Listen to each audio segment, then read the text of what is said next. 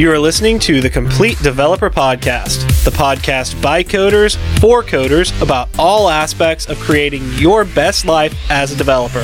I'm Will, the accomplished developer and aspiring software architect. And I'm BJ, the advancing journeyman developer. Complete Developer Podcast is supported by listeners like you. We are now on Patreon at www.patreon.com slash complete developer podcast. Insert unique and funny comment. When you're going out for a new position, you want to put your best foot forward and stand out from the rest of the applicants. This week, we're going to discuss some common ways to distinguish yourself and how you can go beyond them to truly set yourself apart. We'll start with talking about having career goals and then discuss building your own personal brand and maintaining your skill set. Next, we'll get into understanding your audience. And finally, we'll discuss how community service can set you apart from the crowd. But before we get started, Will, what have you been fighting this week? I am in smoke alarm purgatory. Like this, this sounds like something that shouldn't tick me off as much as it does, but all the smoke alarms in my house are wired together. So mm-hmm. like if one of them goes off, they all go off, which sounds great in practice, right? Except what else can set off a smoke alarm? Dust. Or it can just be malfunctioning. And when yeah. it's malfunctioning and it's wired in and there's like six or seven other ones, how do you debug that and go, okay, which one is wrong? Do I throw them all out and get all new ones and hope that that works? Because it could also be, you know, hey, there's faulty wiring. Yeah. And like this is three times I've had to run around the house, you know, because it, will go off at like, uh, like this morning it went off at 620, right? It's really, really loud. And, you know, I don't want like my dog's hearing to be damaged. And like, it's pretty cruel to leave an animal in that noise all day, but I don't have another option. So I like, I ran around the house with a ladder and just disconnect all the smoke alarms. This is yeah. three times we've had to do this. So now we only have one connected and we're going to leave it that way for a few days. And then we're going to connect another one and then leave it that way for a few days. Like that's the only way I can figure out. And this is the dumbest thing in the world. All they had to do was put an indicator light on there saying, Hey, this one's the one that's detecting stuff. But they didn't do it. It just blows my mind. I, I don't know how to deal with this. So like, why is it not a thing? So yeah, that's, that's what I'm dealing with is just like you would be, I mean, well, you know how narrow this certain parts of this house are, like going from the basement and trying to get around by the studio and go up the stairs. It's yeah. very tight. And you take a, you know, six foot ladder and try to run because it's making loud noises and it's, you know, hurting everybody's ears. You're trying to just make it stop because I can't stand loud, repetitive noises like that. I know. And, uh, yeah, man, it stresses me out so much. I, just, I just can't, ah, can't deal with that. So how about you? I've been fighting Comcast all week. And as I mentioned in a previous episode, I would say want to trade, but I don't. I'd rather have a smoke alarm. yeah, I understand. As I mentioned in a previous episode, I attempted to completely get rid of cable. Well, it's cheaper to have cable and internet than just internet for some crazy reason. But uh, since I've got it, I decided, you know what? I'm going to go ahead and connect it to my Fire TV and, you know, be able to watch it. I'm paying for it. I might as well use it. I'm not going to pay for it and not use it. Yeah, that has caused no end of trouble with Comcast because they want you to pay for it but not use their service. Apparently. I don't know. Well, that lowers the maintenance requirements. Uh, that's true. You know, if I were getting paid for the time that I've spent on the phone with customer support, I'd have a few months of my rent paid already. I went through that, if you remember, like after yeah. I moved in here, and it was just constant. I got hit with like a $700 bill, and I figured out that the TV doesn't default to have parental controls, which is kind of stupid when you think mm-hmm. about that. It's like, look, I got cable, you know, I've got to have this dude out here during the day and they set everything up and I'm trying to, yeah, you know, like that's just not the way I think about it. And so I got burned. And then there was other stuff where, you know, they, they, they also like to bump the bill every few months. You got to call and scream at them because they mm-hmm. tack some other $10 charge on and it's, it's like, I'll take my business elsewhere. I have anywhere else to go, but I'll go there. And, and you got to do that like every few months. It's just, it's like clockwork. You almost need to set like a repeating task of yell at Comcast. Yeah. Well, back in, I don't remember if it was November, December, AT&T came out and installed all their stuff and they're going through the entire complex and installing for AT&T fiber.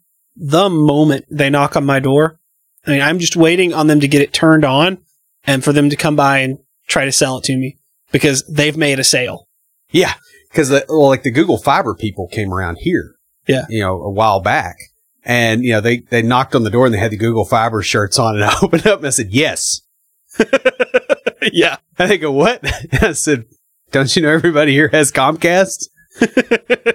and you've gone this far and you're surprised by my answer? Yeah. They're like, No. yeah, we're not really. No. I get you, man. They, uh, I, I think once they get some competition, I think they're, e- I mean, they're either going to tank or they're going to fix things.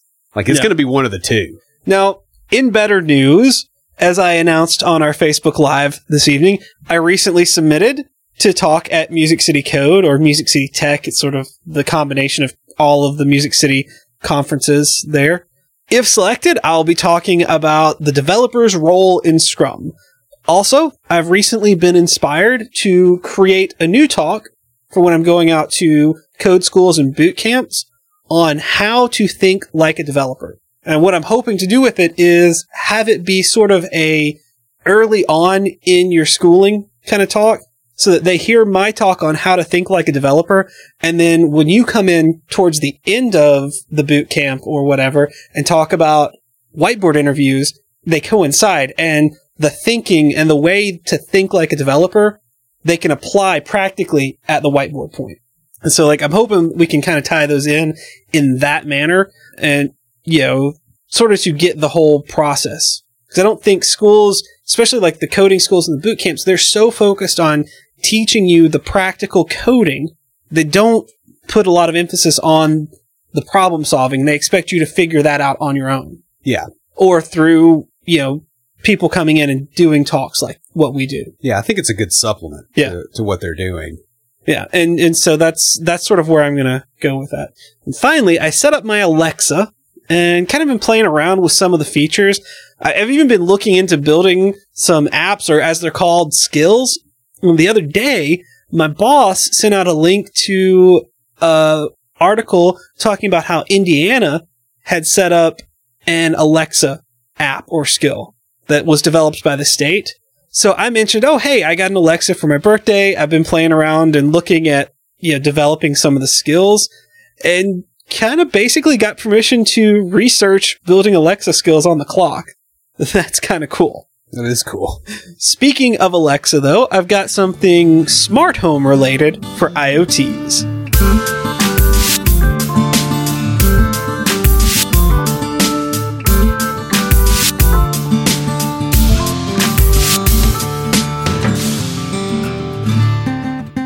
This week for IoTease, I have a product called Apple HomePod. Apple has joined the ranks of Amazon and Google with their smart home speaker, the Apple HomePod. Using the Siri interface, it allows you to use Apple Music to learn your tastes in music, and then it can select songs for you and you know suggest music you might like. It's also capable of handling just about any of the smart home tasks that, say, Amazon's Echo um, or Google Home can do. It contains a special A8 chip developed by Apple and has seven different beam forming sound horns that transmit sound in all directions, but also allow the microphone to hear you over the music. It even contains a spatial awareness with an advanced echo cancellation system. It's really cool, kind of a neat idea. They're they're taking the idea of these smart home speakers, you know, Amazon's Echo, Google Home, those things, and going the next step. Yeah. I'm still a little hesitant to have something like that. What I wish I could do is get one that lives on my network and doesn't go out and just like have a service running that does the things, which I know is going to be really hard. Yeah. But I would like to see that someday because I don't like all that stuff going out to the cloud because who knows? But I use mine mostly for listening to music because I've got the Fire TV stick. I can control my TV. So like commercial comes on, I get up and go to the bathroom. I hear that the shows come back on. I can just holler out from the bathroom, Alexa, pause. Hmm. You know, it's, it's like having a girlfriend, but not. So who's talking to us this week? Well, this week we got a comment on Google Plus from Bronco Billy. It said, great podcast. Thanks, guys. Uh, so amazingly, we we had a comment on Google Plus. Actually, it was a kind of older comment. We're we're a little low on comments, so when I was looking, I I actually had to go to Google Plus to find a comment. Mm. But uh, thanks, Billy. Nice to see a few people are actually on Google Plus and paying attention to what we post there. So that's pretty cool. Send us an email with your contact information because we've got a complete developer water bottle just for you. Guys, if you'd like your very own complete developer water bottle, leave us a review in iTunes or comment on the website or any of our social media. We post all of our episodes to Google Plus, Facebook, Twitter, and LinkedIn. We're also on Path and Tumblr, and we do have several photos now posted on Instagram.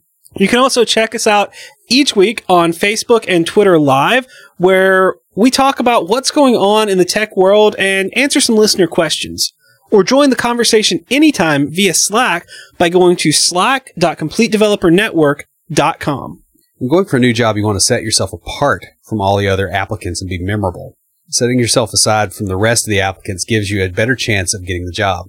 There are plenty of blogs and websites that tell you how to stand out. I found a plethora of them when I was doing the research on this. We're going to go through a few of the things in each of these blogs and sort of talk about how to stand out when everyone else is trying to do the same. You know, a lot of people going for jobs are going to be looking at the same blog posts and same material that you're looking at and doing similar things to stand out.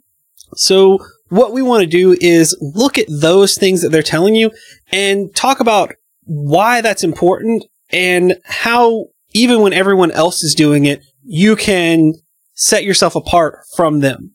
We'll start by exploring your career goals and then delve into building your personal brand and improving your skills. And finally, we'll discuss how knowing your audience and contributing to the community can set you apart. So before going after any job, whether you're moving into development or you're going for a new position, you want to have clearly defined goals for your career. Know the direction that you want your career to go in. You know, do you want to go down a management path? Do you want to stay more in the code and go towards a software architect? Or do you want to break off on your own and be an entrepreneur? Yeah, and that's kind of been my guiding principle. Like I have pushed towards architect level skills because I know I'm going to need some of that in the entrepreneurial space, but I want to get out and have my own thing, like I always have. Mm-hmm. And that that's been the reason I've made some of the decisions I've made. That's also why I'm working at a smaller company instead of a bigger one, because I could probably get paid more at a bigger company, maybe, but then I got to deal with the corporate environment. You know, I've got to deal with all this other stuff, and what I don't get is the cross training because they say you're a developer, you develop things. We're not going to even let you admin a server if you do that. And so you do have to kind of make those choices as you go. And this is one I made pretty early. That's one of the lucky things about my job, especially being the first job. I mean, because it's a large organization, you know, government. Right. Biggest but, organization. Yeah. But it's a small department and a smaller division within that department. So it's, we're treated like a small company and our customers are other divisions within our department. So I get a lot of that, you know, multiple roles, cross training. I get to do a lot of different things that you get at a small company, but I also get the benefits of a larger organization. So it's, I, I mean, like I said, I, I couldn't have, I would not have even known to look for what I have now. Yeah. Um, and it's given me the opportunity to sit back and go, all right, what do I want to do? Do I want to go into management? Do I want to be an architect? Do I want to be an entrepreneur? Given that ever since I was old enough to sell magazines in school, I have enjoyed, you know, running my own thing. I'm probably going the entrepreneur way eventually. But before I get there, I could do a full career at the state, retire, yeah, early then, retirement, and then still be young enough to go start my own business. Yeah, and you'd have the experience and a lot of governmental connections, and yeah, you could actually sell to government, mm-hmm.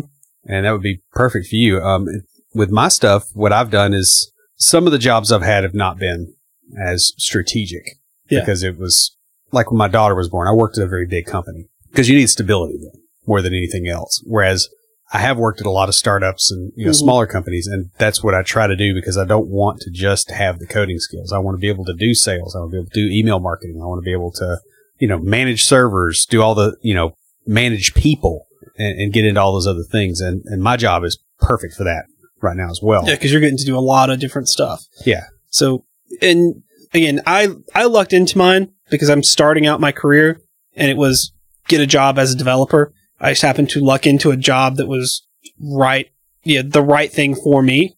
Um, my luck, what, you know, Yeah, you're you got dumb luck. It just does its thing. uh, whereas you, you've, you know, not always been able to guide yourself towards that. But what you want to do is look at what do I want? Where do I want to go ultimately with my career? And then plan a path according to this goal. So what you want to do is find a way to make each position move you towards your ultimate goal. Now, sometimes stepping back can be necessary to the overall forward progress. So, like you said, when your daughter was born, you needed a stable job. That was what was needed in your life at the time. That doesn't mean that you can't learn something there or progress yourself right. from that. Well, and the other thing is, is like I did this, um, what, two and a half years ago when I got Yeah. my current job. I was doing consulting and stuff. You know, I think like the first couple of episodes of this podcast were right around the time that, you know, the first, they came out Yeah. right around the time that I had that new job. Um, I'd been doing consulting before that. I'd worked with a startup, didn't go anywhere. And the instability was getting to the point where I couldn't make any long term plans on anything. hmm And when it finally bumped down, I was like, you know what? I'm just going to get a, we'll get a job at a small company where I can make a difference and pick up the other skills that I know I need to be in control of my life. What you had was you had the ultimate goal of what you wanted in mind. What you want to do is with each job, even if it's not the perfect fit, or even if it's not, oh, this is, you know, I'm taking this job to learn these skills, you still want to keep that goal in mind and move yourself towards that. Yes. Um, we have a friend that is, I think she's like a year junior to me, and she wants to do more of a sort of project management. Like that's the direction she wants to go. And now she just started a job not too long ago, um, I think a few months back, where she's doing mostly development. That's what her skills are, but they're letting her take over some of the business analyst side of things because that's the direction she wants to go in. And she kind of, she kind of held out for a job because she got herself into a position. You know, she worked some jobs that weren't there, got herself into a position where she could hold out for a What job that was, yeah. Also, along the way, you may change the direction that you want to go with your career. Like, I think you did not start off wanting to be an entrepreneur, did you? Well, I, I kind of did, but I thought that was a longer term goal and I wanted to get there by way of consulting. Okay, that makes sense. That, and I thought, you know, hey, I want to, I want to manage a team of developers. I want to have this organization where I go out and I find work and, you know, we go, you know, we go handle a problem for somebody. hmm And, you know, then I got more experienced at dealing with the, the things that go on in that kind of environment. And I realized I don't want this at all. The thing is, when you realize that, you were still able to use the experience you'd gained working towards that to move towards a new goal. Yeah. Well, I mean, the thing is, I had a visualization of what that goal meant. Mhm. It's, it's not just the goal, but it's what you get out of it. And it's self determination. I get to work on interesting problems. I can't get downsized by somebody deciding that they need to make the numbers look good for this quarter so they get a bonus. Mm-hmm. you know, that kind of stuff is what I wanted. You still have that as an entrepreneur. You can also have that as an employee of a big company a lot of times if you're critical. Yeah. What you want to do is, if you find that your direction is changing, use what you've already learned and redesign your path to work towards your goal. We, we've kind of talked about Will's path from wanting to go into management and from there manage a group of developers to going a different direction after he saw what that was like. And that happened to me with medicine. I got into it and I'm like, this is not really what I want to do. And I ca- kind of came full circle the long way around. Yeah. well, and I wanted to, uh, you know, get into biology and I was really interested in biologically inspired computing algorithms. Mm-hmm. So like I look at all the machine learning stuff out there and I'm like, I was going that way and then I changed. It's, Yeah. it's kind of weird watching it pick up now. Mm-hmm. The key thing here is that having these definitive goals of, I know where I want to be five, 10, 15 years from now, show that you can provide consistency to a potential employer. Well, the, the big thing is they want to see that you're not going to flake or that you're not going to change direction too easily. You're not going to come in and be like, I want to be a developer. I'm going to be a developer. And then you do it for about six months and go, I don't want to be a developer anymore. I don't like this. This is hard. Yeah. And, you know, they, they don't want to put that effort in. And, you know, especially at the junior level, they're really picky about that because, you know, a lot of people, there's a, a lot, lot of people more. burn out. Yeah. Being able to articulate your goals, especially with a planned path towards them, shows that you're going to be consistent. You know, you're going to come in and you're not going to go, oh, this is hard. I don't want to do it. Because then you're never going to reach that goal that you have. The next thing that you hear a lot about is building your brand. Your brand is how you present yourself to the world. You- You're, it's the content that you have control over. And in it, you want to emphasize your key personal attributes. So to start off, build your online presence. Yeah. The first thing on that is like actually use social media in an intelligent way. Yeah. Right. That doesn't mean get on Twitter and talk about, you know, the new sandwich at McDonald's. The best one I've seen, honestly, is LinkedIn because it is a professional network. You know, and by the way, l- listeners, if you want to connect with me on there, like do that. I'm totally fine with that. And I think Yeah. you are too. Like we like building our network, especially in a real professional environment. With people that we know are going in the direction that we want to go. Right. Not just, you know, randos, which is the other thing too. Like if you get on Twitter, you get followed by a lot of people and it's a lot of them, it's kind of dubious why they're following you. And then a lot of them are adult entertainment too, which is a whole nother can of worms. But We won't get into that, but yeah, I, I've almost given up on Twitter. well, the thing is, there's a lot of good stuff on Twitter. We met, we made friends within the developer podcasting community through Twitter. Yes. Which led to to other things where you know now we regularly have conversations with other developer podcasts thanks to Twitter. And so there's a lot of really good stuff on there and there's a lot of crap as well. Yeah. And I, I've gotten a bit pickier about who will follow back. but when we first started, I was just trying to build Yeah. and so every follower we got, I follow back, follow back, follow back. And now I've gone through several times and just gone, you know, you're not in anywhere in our industry. Or, um, I guess that's probably what I need to do with my personal Twitter feed. Mm-hmm. But I just haven't found that as useful for LinkedIn because I can connect with people and it's, it, it sets the tone of the interaction in a way that I like. Yeah. Well, I mean, one of the things that I liked about Twitter was, was like the, what Code Newbie did with it, Yeah. with the Twitter chats, where you used a hashtag and everybody just, you know, kept searching that hashtag and like, they set it so that only that would show up and then you could have like a conversation with multiple people. It's kind of cool. It was a neat idea. I loved what they did with it. I think that was a great use of that platform. Yeah. Um, Facebook, um, we do have our podcast on Facebook. We do our Facebook lives. Yeah, and we do, and we make we make pretty good use of it. Um, Google Plus, um, I do like the way that they have laid things out with the circles. I will say that that is a more intelligent way to do things. Like I, I saw an interview with uh, Mark Zuckerberg talking about how he laid out Facebook, and it was basically like this thing of, oh, you, know, you post something, like they basically intend that, oh, you're posting it to everybody. So, like, I do like the way Google Plus laid it out. I really think they dropped the ball on beating Facebook as a social network, but they could pick up. when you're working on your online presence, you want to have a strategy for your posting. So don't make it all about you. Share content from other people. Jump in and help other people. Right. Spread your posts out so that they don't overload people's feeds. It's real easy to get on early in the morning or in the evening when you get off work and just post a bunch of stuff. I've got several friends that do that, and they've got really interesting, weird stuff a lot of times. But you know, you you know, you get up and you're like, okay, you know, it's in, like in the middle of the night is the is Yeah. the worst. Like you can't sleep, and which Facebook, this is a horrible habit, and I don't do it very often.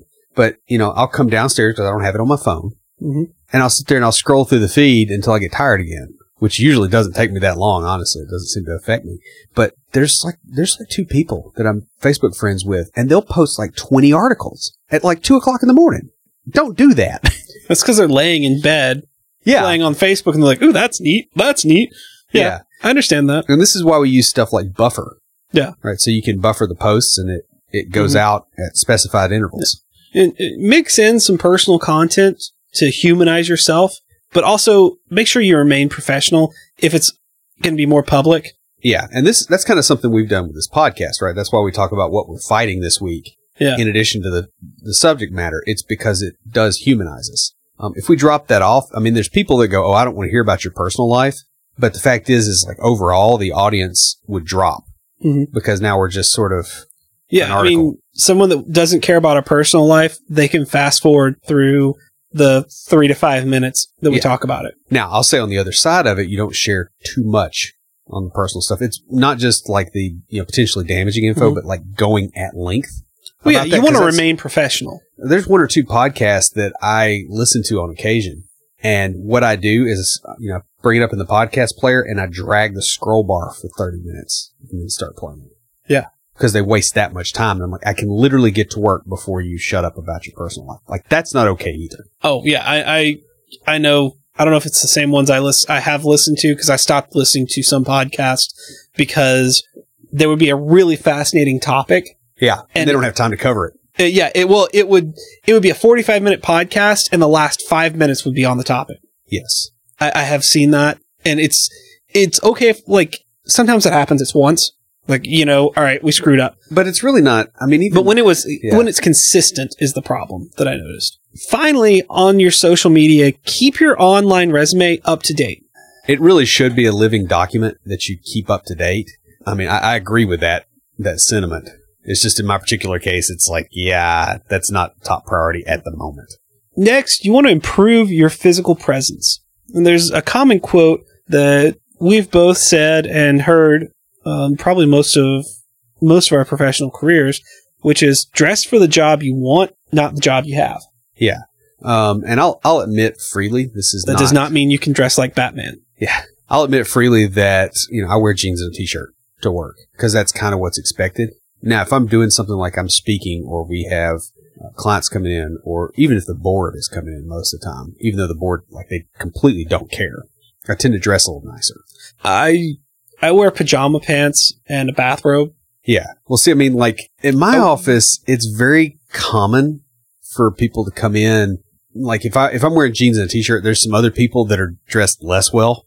Yeah. You know, out, out of the office, so it's it's totally okay because they just don't care. But um, The only person in my office other than me is my dog. So yeah, yeah, I, wo- I work from home a lot. When I do go into the office, I wear khakis and a polo. Just Yeah. because you know I, I go into an office and it's one day a week, you know I can dress up. Sometimes I wear jeans and a polo or dre- jeans and a button down. Just you know the the idea here is you want to dress nice. The way you dress is an indication of status. You know, the longer the beard, the greater the developer. especially if you're a girl developer, right? That how that works? Drink enough IPAs and you'll grow a beard. yeah, just automatically. no, um, I mean, I do think the physical presence thing matters. Um, Yeah. I also think a lot of it has to do uh, with how you carry yourself hmm because it, you can you can dress well. Like if you wear khakis and a nice polo and all, and then you slump and you you know you kind of shuffle your feet and you look at the floor, you look like a developer, not a very good one Yeah. And you'll get treated socially badly. Whereas you can you can get away with a lot more with good body language. Also, general grooming and appearance give people sort of an impression of discipline. Yeah. That you can hold yourself to do the things that you commit to. And that's one thing I've I've noticed people. You'll have some people that go okay, like with the beards thing, right? Oh, you, you look sloppy. Like, do you realize how much effort a beard is? I know you do, Yeah. But it's not it's not something that's like oh, I just let it grow on my face. It's you got to trim it. You got to kind of keep. Mine's not a good example right now because I actually need to do some work on it tonight. But um, you know, you do have to kind of get it where it's the same length and brush it Oh, out you, and you like I have long hair and a beard. Yeah. And um, you know, I thankfully I've worked with kids. I had two little sisters, so I I understood how to take care of long hair. I remember after growing mine out the first time I went to get my beard and hair trimmed, just sort of straightened up by a professional yeah. barber. They looked at my hair and were like, "How long have you had long hair?" I was like, "Uh, I started growing it out about a year ago or so." Like, really? You like? I showed him a picture of me a, a year prior with short hair, and like, this is really nice. Most guys that grow their hair out are just like naughty and just terrible. Yeah. Like, well, I brush it every day, and yeah, you have to maintain. you take care of it. It takes effort. Yeah, and it like those little subtle appearance cues. Like if you have somebody that goes, "Oh, you grow a beard, it's ratty," you know, or, like or they think that that is a sign of lack of discipline. that's probably not somebody that really has a, a good eye for that Mhm.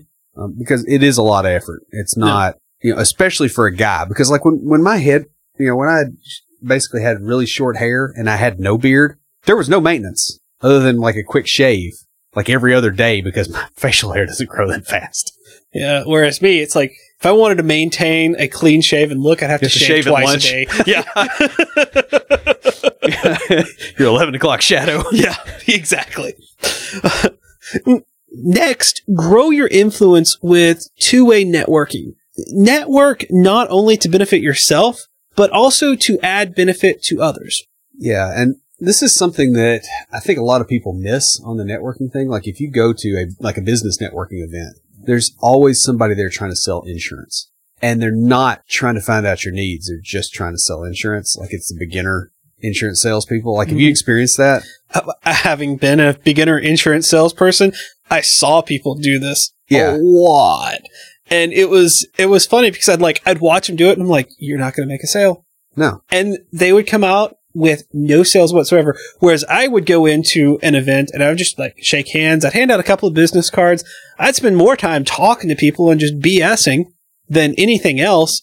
And you know what ended up happening? They Two or come to you because they remember you. Two or three weeks later, I'd get a call going, Hey, you said you could get me, you know, get my company insurance and we're, we're small. We, you know, we don't really, we can't afford insurance, but you can get us a discount on a group rate or something. I'm like, yeah. And then I'd end up making a sale because I didn't try to. And it, it sounds oxymoronic when you say it, but when you really experience it, it's, I'm building a rapport. So the, the idea of two-way networking is that you aren't just looking to get something out of the networking. You're also providing value. Right. So Will and I have Developer Launchpad. That's the local meetup we have here in Nashville. And part of that is networking, but we're not looking just to meet other people in the industry or to meet people that can help us out. We're also looking to help other people out. yeah. And that's actually probably 95% of the effort goes towards that. Mhm. Because one thing I've discovered, and everybody discovers this at some point, is that, you know, if you help other people out and you're useful enough, you'll be okay. You know, the next thing in this is you want to get to know not just the hiring manager or the decision maker in sales terms, but also the people that are using what you offer. So the other team members, the, the people that are going to be in the trenches with you working, you want to get to know them. And the, the clearest thing I have on this is we do group interviews. We, we just interviewed someone for a position working with SQL and doing reports. And management had interviewed the person, thought they were great. Then the team interviewed him, and the team goes, uh, you know, Something's off. yeah. something's off here. They've got a great resume, but you know, it maybe they had a great resume builder because we're we're just not feeling that this person is up to the workload that we have. And that's a big thing. You want to not just impress the person making the decision, but impress the people you're going to be working with as well. Um, it- finally, on this, keep track of your contacts and stay in touch, even when you're not looking for a job Especially when you're not looking. recruiters do this. They'll try to maintain a relationship, even if they're not trying to place you. Um, I know you and I have uh, Lena that's been on the podcast. recruiters Yeah. that know who we are. Well, like I, I was just Yeah. gonna say the ones that we know pretty well. Lena's been on the podcast. Yeah. And we go out to lunch with her, you know, every couple of months, just sort of to maintain that relationship. And because the position you don't want to be in is okay, you get laid off from a job, and now you you pop onto LinkedIn LinkedIn like a ghost, coming back and going boo at all your former coworkers. Yeah. You know, and like trying to find people that can help you get a job because you're desperate. Mm-hmm. Because that desperation really doesn't do you any favors. The the key point here and the way to really, really stand out is to understand that you're offering an investment, not just a product. Right. Like if they invest in a relationship with you, it's going to help them out in the long mm-hmm. term and vice versa versus it's a quick fix. Right. You think about interviewing as selling your experience and abilities and your potential for growth.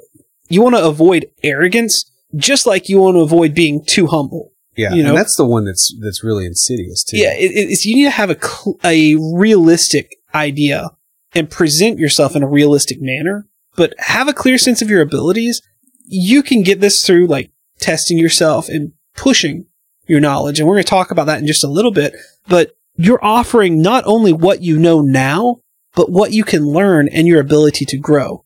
So that's the real trick with this personal brand. And the way to stand out with it is to be able to show what you can not just bring to the table now, but where you're going down the line. The next way to differentiate yourself is to continually improve your skills. You need to be learning new things all the time, and this means embracing the unknown. You want to be proactive and not reactive. In other words, you want to be in a career position where you know, things are stable, but you're learning the next upcoming technology rather than getting stuck in the old stuff.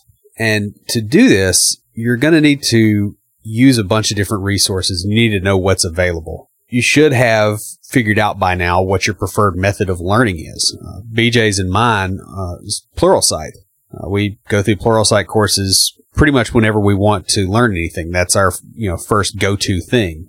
And you need to understand why a particular resource is your preferred one. So, like in my case and BJ's case, um, part of the reason we get into Pluralsight is, well, for one thing, you know, I have multiple screens, so I can work side by side with what they're mm-hmm. doing. I can watch them as they're going. I can pause, and it's not dense reading and, and scrolling back and forth. The other thing is they keep it up to date. That's one of the things that really got me is I can go on and even if it is learning a slightly older tech, it's the up to date version of right. that slightly older tech. Yeah, because if you want a ASP.NET Core tutorial, that's like the worst thing out there to try to get right now. It seems like you know with just like on blogs and stuff because oh, you yeah, go through everybody's tutorials doing it. And and they're six months old and Microsoft changed stuff a whole bunch because mm-hmm. that those are you know like R one and R two and even the you know the actual releases you know they've changed enough stuff on how the tooling works that you're just stuck. Know, I, I don't know about you, but I've been doing I've been participating in some interviews recently. And one thing that I look for is that the people I'm interviewing have their own or know how they like to learn. Yeah. And they can tell you why. So, you know, someone that's a newer developer, I've been told really likes Treehouse um, or Lynda. Uh, and those are great resources early on. They have some more advanced stuff, but not as much as, say, Pluralsight. And then you'll also deal with developers that go, well, I like to go to, you know, on the job training. Okay. That's a, that's a neutral answer. And some of them will be like, because I can get help, I can get one on one help. Mm-hmm. You know, it's very focused, all that. And it's, you know, it's exactly what the employer is looking for. You'll get others that go, I want to get on the job training because I don't think I should have to pay for it or spend any of my own time. That guy you don't hire. And I've had a few of those that you know, we, we ask, what do you do? How do you learn? Well, it's what, what the employer provides, what they want me to learn, that kind of thing. And the, the person, I, I felt bad because I'm like, I can tell they're trying to answer like what they think we want to hear, that we want to hear them say. They're, they only want to learn what we want them to learn. I'm like, I don't want to hear that. Uh-uh. that is, that is the polar opposite of what I want to hear. I want to hear that you are passionate, that you are going to not only learn the skills that you need for the job, but learn more, that you're going to bring things to the job. Like that was one of the things after my interview, I, have been told the manager went and talked to the lead developer about and said, you know, was so excited about my enthusiasm for learning. Yeah. It's like he's going to bring stuff in that we're not even thinking about yet. Yeah, and I and, get that kind of feedback from when I've interviewed as well. Yeah, and, and I have like, you know, we're doing things now that they weren't even considering doing and it's things that I've brought in. Yeah. And that's what I'm looking for. I'm like, I'm looking for somebody else that's going to go, it's going to find the thing that I'm not thinking about and bring it in and teach me. Well, it's like my boss has told me, and I, I know he got this from somewhere else, but I don't know where. And he said, you know, you hire B players and they hire C players so that they don't have somebody looking better than them. You hire A players and they hire A plus players. So they can learn from them. Right. Yeah. In addition to having a preferred source of learning or even learning style, you need to keep up with the current trends in the industry. You know, follow industry leaders, listen to podcasts about things going on in your industry. Check out news sources, not only in development, but also in the industry that you're looking to go into. Right. Cause like I, you know, I get a lot of stuff from the print industry. Like one of the first things I did um, after I got this job is I was like, uh, I need some email lists to get on. Yeah. And they're like, what? And I'm like, I, I want like big companies propaganda in this space, like Mhm. whatever their newsletter is. How do I get that? Yeah. I mean, I've spoken at the um, ITPA, Yeah. the IT Professional Association for the state of Tennessee employees. Uh, The thing with, uh, you know, keeping up with current trends is what happens to developers that don't is they tend to kind of not grow. right.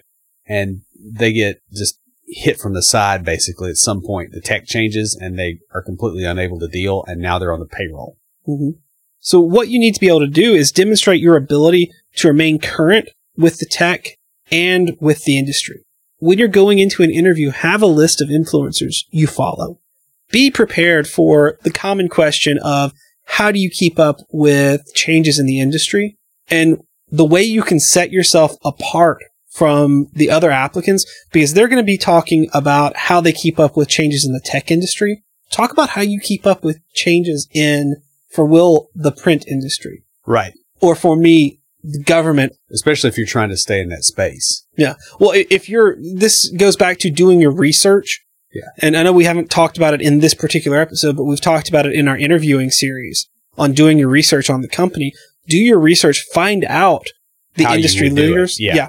And, and, and go from there. But like, have this list when you go in. Be able to discuss what's going on right now in the industry, even if you kind of barely understand it. Even if you go, hey, you know, I read about this, but I don't really understand it because I'm not in the industry that much. But you go in and you're talking about what they do as a business, not just what you can do for them as as a developer, but what they do as a business, and you're understanding that domain side. We just had that episode on domain driven development, and you can talk to them about their domain. Yeah. You're going to stand out. They're going to go, hey, that guy knows what we're doing. That guy gets it. well and the other thing you do is it makes you ask intelligent questions and then they answer you Yeah. what, there, there's a weird psychological thing and i've brought this up before but people like you better when they help you than Mhm. when you help them a lot of times like as far as like Yeah. getting that initial hook it's it's really weird but it, it works finally, under improving your skills, have a plan. This goes back to everything that we push on this podcast is have a plan, but have a plan for your education and what you want to learn next. It goes along with the theme for this year of building your story, but build your educational story. You know, know what you're learning now, but also know what you're learning next and have an overall goal. Like, I really love back end development. I'm really getting into the data side of things. And so once I get the .NET C sharp down to where I, I feel like I could compete for any position as a senior developer in that world, I'm going to look into more data driven things like maybe R or Python or something like that or just getting into really nasty SQL for that Yeah. matter and and and get into more of the data stuff because that's where I'm that's what fascinates me. And so my education, I I want to learn my current thing now, but I have plans. And that's what I'm saying. Also use your career goals to drive what you learn. So if you want to go into management, once you've got your technology down, start taking courses on leadership and intermingle those in with what you're doing. If you want to go the architect route, continue your development education, but focus on design and systems. If you want to go the entrepreneurial route, take business courses. Yeah, or learn marketing. You know, Yeah. like actually, you know, because I mean, I've got some marketing stuff. I mean, I paid for a Google Analytics course, and I Mm-hmm. went through that, and I've gone through, you know, a bunch of different marketing oriented things specifically for developers for that Yeah. reason. It's because it's not just oh, I'm better at C sharp. Like there, there's a point where that's like you, you get to the point where you get diminishing returns on the thing that's making your paycheck now, and you build the next thing. Right. And that that's what I'm getting at is have that plan for all right, I've gotten to the point where I'm plateauing here. What's the next step? Right. You should never remain on a plateau. You should move to the next mountain. Yeah. The next thing to to do to help yourself stand out is to know your audience. Understand the people that you're talking to And we've talked about you're kind of selling your experience and selling your ability to grow, but understand who you're selling that to. Uh, we, we mentioned this earlier, but research the companies and the places that you're going to be interviewing before you go into the interview. You, you will impress a future employer by just a simple Google search or reviewing their LinkedIn profile. And I mean, like, it doesn't really take much. Like the job that I've got right now, you know, I went to their website initially. At that point, the marketing was not nailed down as well as it needed to be because I was, I was in the interview and I'm like, I literally don't know what you guys do. I looked at you. I mean, I didn't say that because obviously you don't want to come across bad, but it's like, you know, I looked at the website. I can tell you're using WordPress and, Yeah. you know, like you get all that stuff and you're like, ah, you know, Mhm. um, but if you do just a, you know, a minimum amount, it, you, like, it doesn't take a lot to get ahead of most of the population on this. And, and this goes right along with aiming for jobs that progress you towards your ultimate career goals. So look for companies that are going to help you along that path. Right. And apply it when you aren't looking for a job too. You know, research those companies that you think I want to work here. Yeah. You know, if, if you have that desire to work for Google, Yeah. Then you need to start making some friends over there and start making some Mhm. connections and, and it, really thing- start researching Java and Python because that's apparently what they use. Yeah. Well, and, and the other thing is, is, you know, you don't want to make friends just like fake friends, but like you need to make contacts over there and see, you know, because you may have this idea of what a company is. Oh yeah. It's not. And you're better off finding that out before you move all the way across to wherever they, you know, their offices are and, you know, buy a house and you go, okay, I'm first day of the job and I hate it. Next, show that you can solve problems for your target audience. As developers, we're not hired to type or to write code most of the time. Instead, we're hired to solve problems with computers. We speak the language of code to solve those problems, but our focus should be on problem solving, not on writing code. Yeah. It's a very strange thing in this industry how many people there are that seem to think that, you know, that it is about the code versus about solving the problem. Because for the business people, it just isn't. They don't care. They don't care what language you wrote it in. They don't even care. Like if you did it in FoxPro, other than the fact that they're going to have to maintain that and there might be a security risk at this Yeah. point. Like if it works and they never have to touch it, they don't care. They don't. They can't be made to care because like the money's in it. It's fixed. It's gone. Well, that's like I was on the maintenance team the last quarter of the past year, and there was one division that had to do a annual report, and every year they had to change the dates on the cover letter, Yeah. which is a PDF, and we had to go in and replace it. And I pointed out to my boss, I'm like, you know, if we just made those fields editable, because other fields are on that PDF, like if we made those editable and then gave them a screen where they could just type them in, they could type them in once, store them in memory, and then just generate all the reports, and they're good to go. She's like, that is a really like I'm thinking from the code perspective. She's like, that's really great, but halfway through next year, we're going to rewrite that entire application. Yeah. there's no point in doing that. Yeah. it's like I, I see where you're coming from, and I, I think that's great. If we weren't going to do, if we didn't already have something else going on with them, we would just we would do that. But there's no point in it. Right. And So- it, you know, it you need to kind of get enough of the business mindset that you can actually determine this stuff Mhm. when you go in because that's the other thing I see is people that you know, like they want to push the newest framework Mm-hmm. because it's cool and it's whiz bang, but it's like, okay, what kind of support is there on it? Is it going to change again in a month? Yeah. Can I get other people? You know, they, they don't have those things in their headspace. And Mhm. so you really want to show that you do. Right. Well, and, and what I was trying to do with my suggestion was to solve a problem that the business side didn't even know they had. And so the best way to endear yourself to a potential employer is to show how you can solve a problem they didn't even know they had. Yeah. I've thought of the other thing I've thought about doing is just flat out asking, what's Yeah. the biggest problem you'll have That that in is an interview? But, you know, like I thought about that between the last interview I had and now, and it's like, I, don't- I don't Uh, yeah. need this information, but somebody out there might use Yeah. that.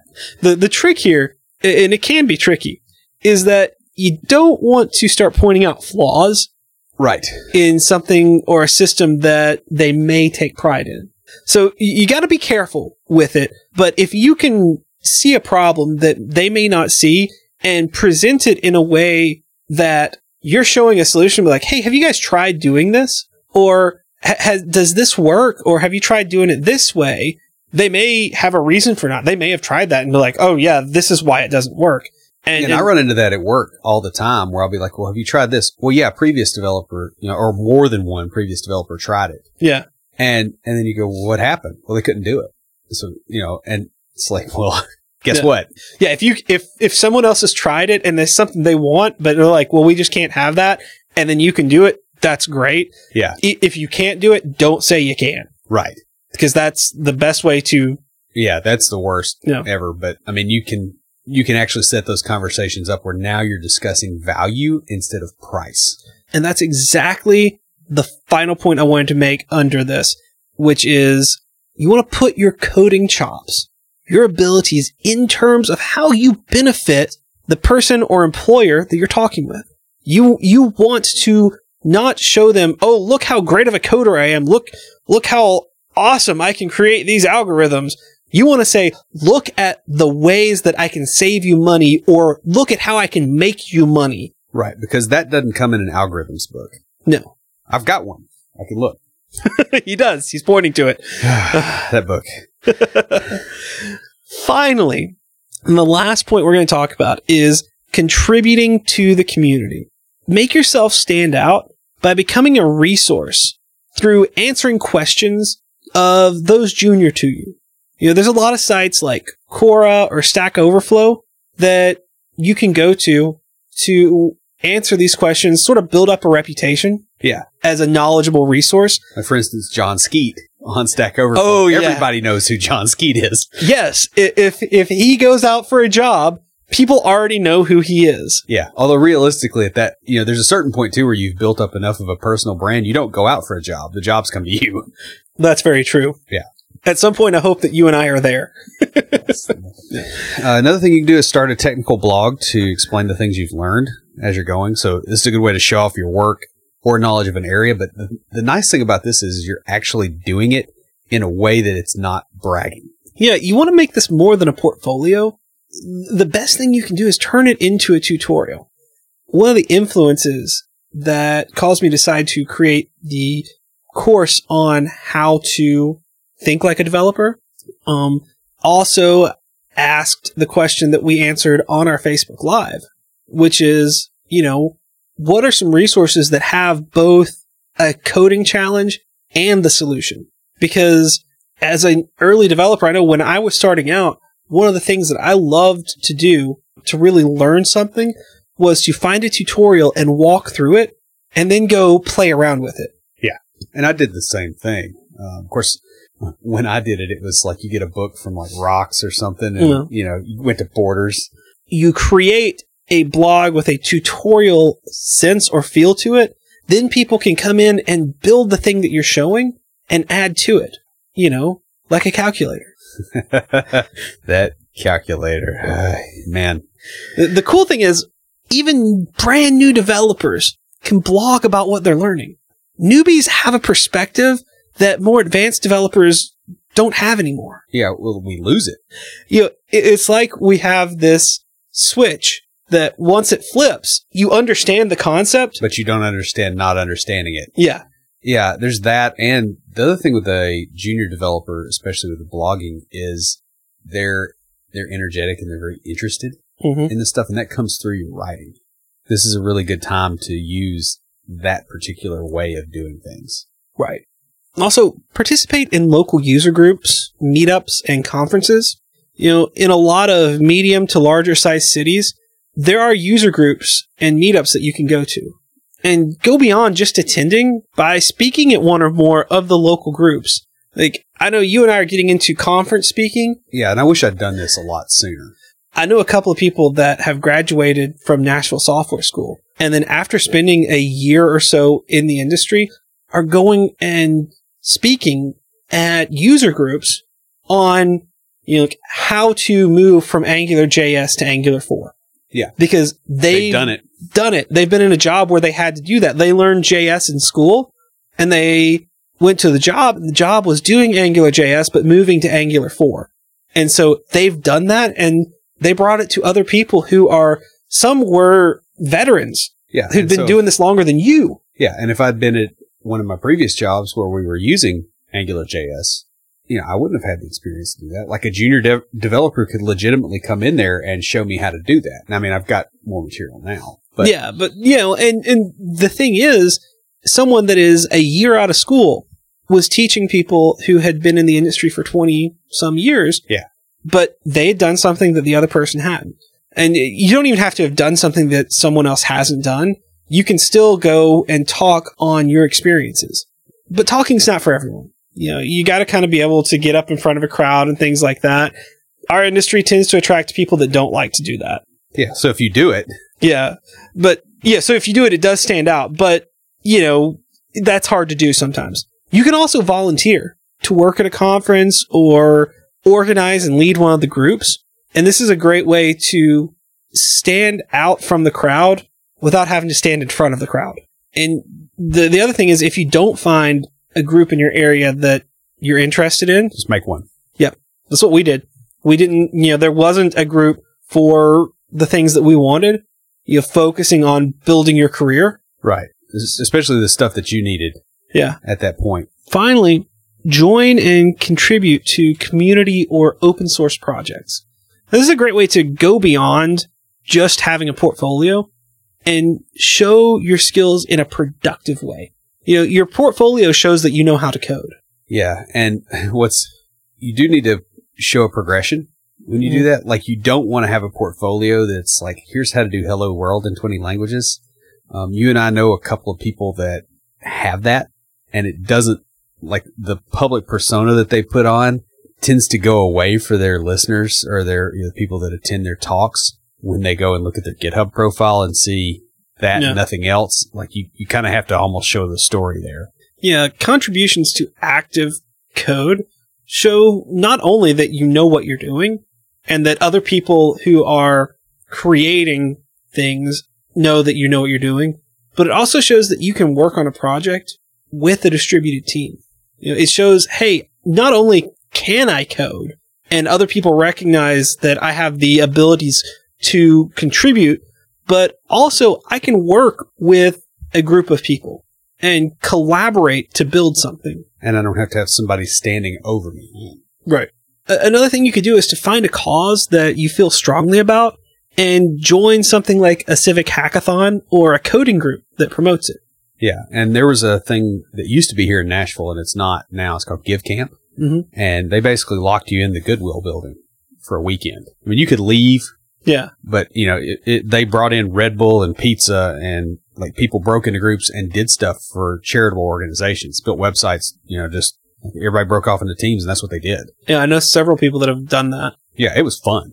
Um, now I will tell you that my body is a little old for hackathons like that. um, You and I are more the organizers of hackathons. Right. Like we would be the logistics supply chain to make sure the Red Bull stays available. Like we would we would be the ones we wouldn't be the ones in the trenches building. We would be taking turns sleeping and or, like or running in and, and, you know, jumping in and helping some group when they're stuck or something Right, like that. But yeah. like the, that grind for a weekend probably is for people younger than us. at this point. So, whether you're starting your career or moving up to the next level, you want to stand out from the crowd. A lot of other developers are attempting to do the same thing. The trick is to be growing as a developer, understand your industry, and do your homework on the places that you're interviewing. That pretty much wraps us up before we close everything out. Will, what do you have for us this week for Tricks of the Trade? Well, you know, we've been talking a lot about how you contribute and how that uh, helps grow things for you. And I just want to add another aspect to this, and that is it's very valuable to build your own tribe. Uh, Beej and I have done that with our developer launchpad group and, you know, the community around the podcast. Lots of other people ha- that have, uh, you know, successful blogs, successful meetups, successful podcasts, etc., um, have done that. They've said, okay, what kind of community do I want? And then they go out and they create it. Uh, they find like-minded people. They you know, create events. They get everything going. And then one day you look around and you're like, wow, I've, I've got exactly the kind of people around me that I want to have around me. You're not obligated to do this passively. You can do this actively. You can just go and say, Hey, I want a group that does this and, you know, works under these constraints because that's what I'm dealing with. And then create a meetup and then just see what happens. See if people show. You might be surprised, uh, especially if you're consistent. You can really uh, build up a pretty good following. And, you know, it could be a group of people that mutually helps each other. You may spend a whole lot more time helping other people than you, you know, you might have thought, and yet you still come out ahead. And I just want to throw that out there as, as an idea. You know, we're all able to do this. So go do it. That's all I got. Stand by for Titanfall. If you have a question or comment, please email us at neckbeards at completedeveloperpodcast.com. Our theme music is an excerpt from Stand By for Titanfall by Pure Bells, available on SoundCloud and licensed through Creative Commons. The intro music for IoTease is Hillbilly Hip Hop by Jason Belcher. For references, show notes, and to sign up for weekly emails with extra tips and insights, be sure to check out the website at completedeveloperpodcast.com. You can also follow us on Twitter at CompleteDevPod and like our page on Facebook to keep up with news about the show. Look for us each week on Facebook Live before we record each episode. Thanks for listening. See you next time.